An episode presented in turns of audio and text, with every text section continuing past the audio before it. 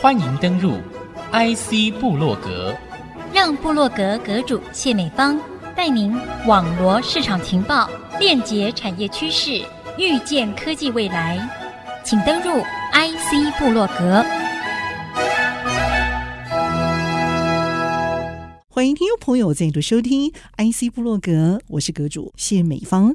那么今天在公益院的专题当中，和听众朋友透过我们科技的从无到有的一个响应，要着重材化这方面的一个成长，怎么看这个发展成果，又会可能带出什么样的一个亮点？谈这个主题，邀请的是我们的公益院材化所所长李宗明博士，共同来分享。所长，欢迎您。美方好，各位听众大家好。我常常会想到有一些些的再生能源，我们的绿金蓝图要怎么去铺陈出来，去定调这个重点会是在哪里？有相当多可以谈的地方。我们特别就锁定在工研院材化所这一块所做的，是是是是是，谢谢哈，谢谢美方给我这样一个机会，跟大家一起分享在工研院材化所相关啊，在整个国家的大政策里面呢，近零永续还有绿能的一些相关的方案。材化所从这个名字来看，就知道说我们基本上就是针对解决的方案，包括你要绿金，或者是要做近零永续。那么在这个目标确定下，要怎么达成它？这个解决方案就是我们材料化工呢一个本行，也是我们的一个责任，我们必须努力的去做。我们是一个执行者跟解决方案的提供者。这个比较基盘就是我们会配合系统。比如说电动车要发展，那电动车里面的锂电池，电动车里面使用的轻量的材料，电动车里面需要的马达里面的相关的一些绝缘或者是磁性材料，都是我们在努力的范畴。比如说刚刚提到我们的绿金，那绿金里面呢，我们过去也做过像多晶系的太阳能或单晶系的太阳能相关的长晶跟封装材的材料。最近我们也有布局，就是说太阳能装这么多，那每年它还是会有很多的毁损。未来哈，大概一年，如果说一个 Giga 会有大概超过一万吨以上的废料产生，那这些废料就变成一个我们环境的压力，所以我们也针对这个部分呢，去及早的部署。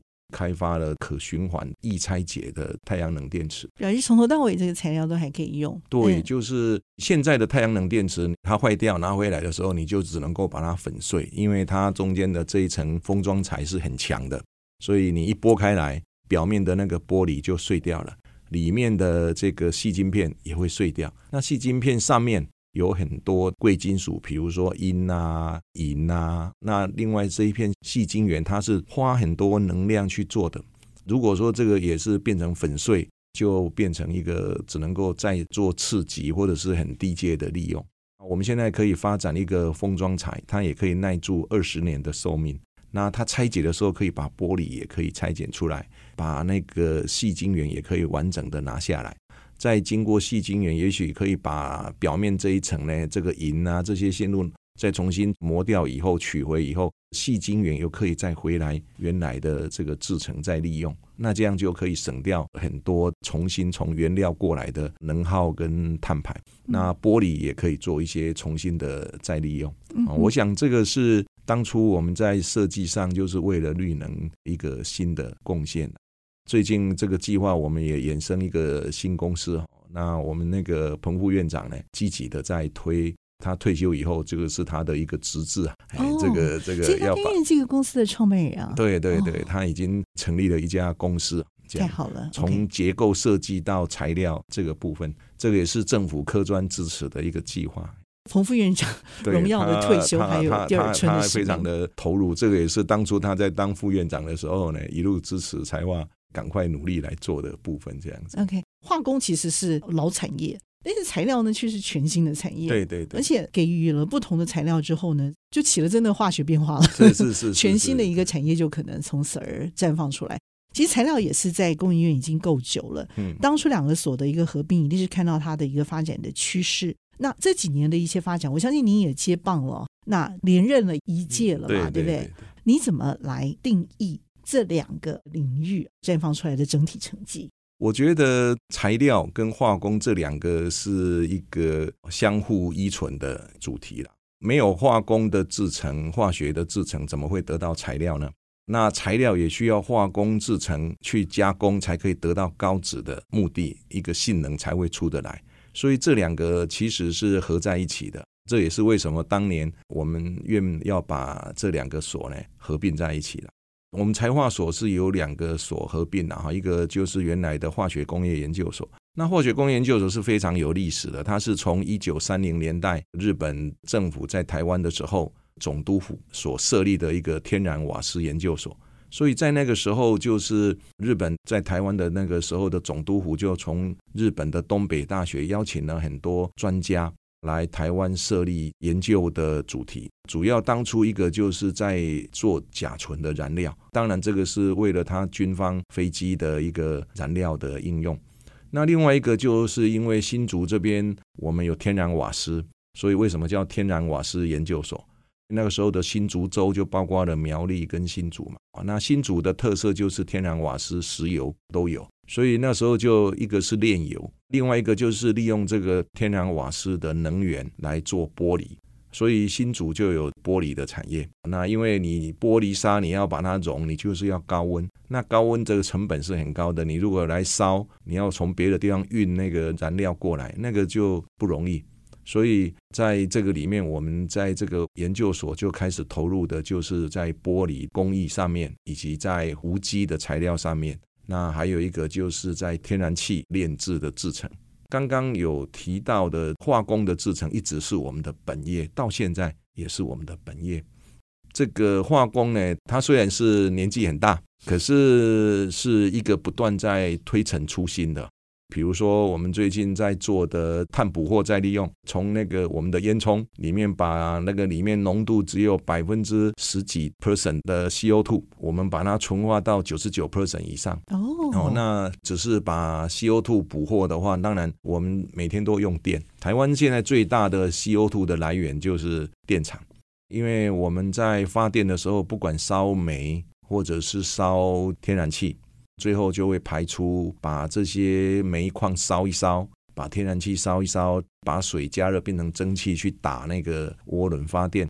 从剩下的这个烧以后的废气里面呢，处理完以后，CO2 就变成废气，就排到大气中了。对，所以我们电厂排出来的这个废气占我们百分之五十以上的 CO2 排放。可是这不能怪电厂，因为我们每个人都用电，所以应该就是说，我们每个人呢依赖电厂所得到的电呢，就会附带的贡献 CO2 的排放。我们都是贡献者之一。对对对对。那为什么要把它纯度变成百分之？对，因为如果在一般煤的话，你烧煤大概会在百分之十一二、十二左右，但如果天然气大概在百分之五到百分之八中间。这样的浓度，如果说你直接把这个气体拿来掩埋在地底下。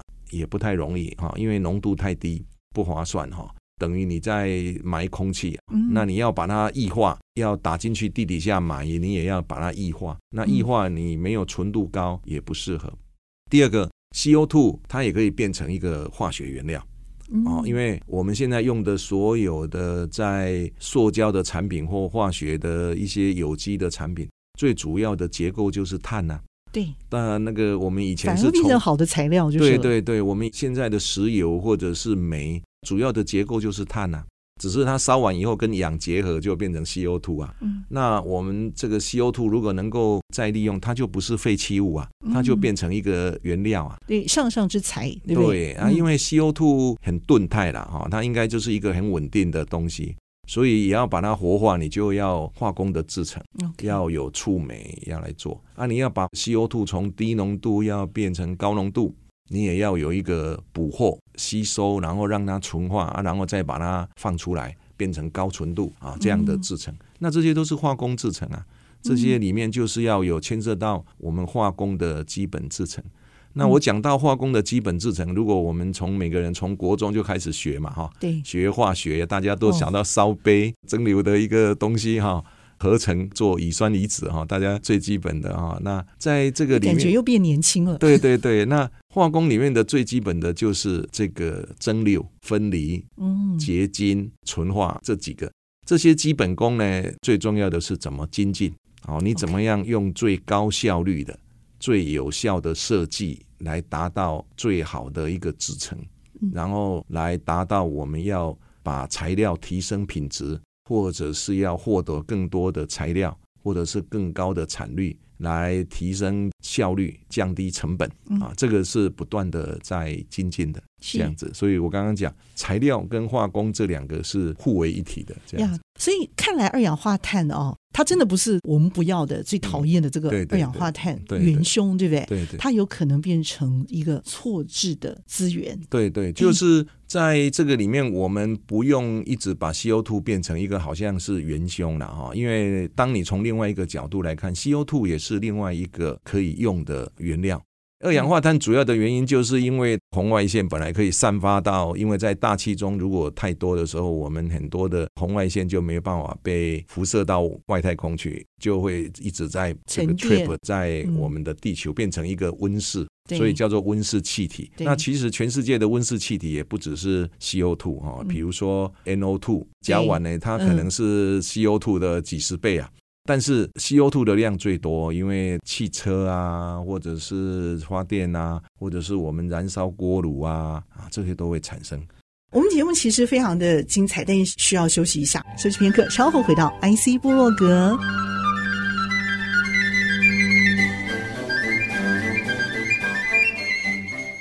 欢迎您再度回到 IC 部落格。那么今天节目和您分享内容的是。工研院材化所所长李宗明博士，工研院在这方面会不会把二氧化碳当成一个错置的资源？它把它运用在其他地方，变成上市之材。对，就像您说的，它变成一个新的材料，制成加工之后，它反而产生新的下游的产品出来。这个是一个很好的这个问题哈，也是很好的主题啦。就是说，工研院的最主要的目的，就是要把很多的东西变成一个有用的技术，可以变成产业可以用的。我们当初在设定的时候，就是从二零一五年的时候，政府在技术处就开始支持，就是说，哎，那个时候是 COP sixteen，经济部的技术处就特别说，哎，我们应该要来注意这个议题。哦，那虽然这个 CO2 的再利用已经是二十年前、三十年前大家就已经开始在谈论 CO2 的再利用，可是因为国际整个并没有那么的一个热络。大概在二零一五年开始，我们就投入了把 CO2 当一个料源，而不是当一个废弃物看待。所以第一个，我们就想到说，那在这个里面怎么来活用？那先要找到说哪里的 CO2 最多，我们就想，哎，那就电厂的烟囱里面出来最多嘛。所以那时候我们第一个发展的一个技术，就是怎么样从这个烟囱烟道气里面这个低浓度的百分之十几。十五 percent 以下的这样的浓度的 CO2，我们怎么样把它捕捉下来？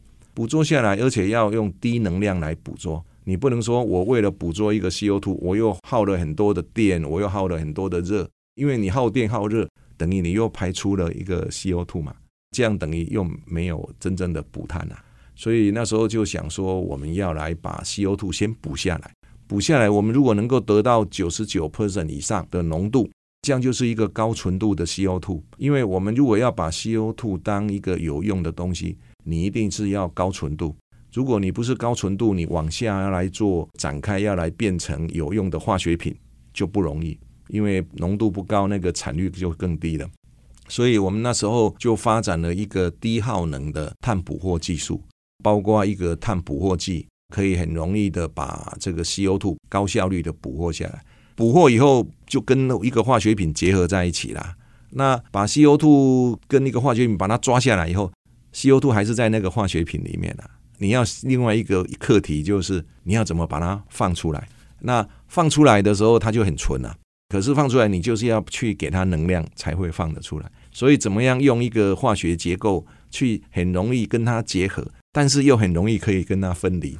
哎，这个就是一个很矛盾的事情。但是大家都在努力做这件事情，中间就是要有很基础的化工制成哦，因为你可能要增加它的接触面积，那你可能要设计降低它的活化能，让它结合的能量降低。但是一开始的时候一对眼就能够马上就结合，但是呢，稍微给它一点外力，哎，它就很快又可以分开。所以你自己对是很典型的这个产生化学变化相当快速，而且知道自己要什么，然后对对可以快速这个分离的啊。因为我们也你们成功了吗？对对对，我们后来呢就找到一个很不错的改质的，因为我们也不是全世界最第一个来做碳捕获再利用的单位，过去在国内学术界也有做过一些研究。所以我们也跟国内的学术界，包括清华大学的教授、成功大学的教授、国科会的计划里面，我们由他们的基础里面，我们往下再延伸做改进，做成一个比较可以工业化的制程。在这个里面，我们找到一个改质的胺类，它在吸收以后呢，很快就可以脱离。所以我们现在可以得到捕获的高纯度的 CO2 呢。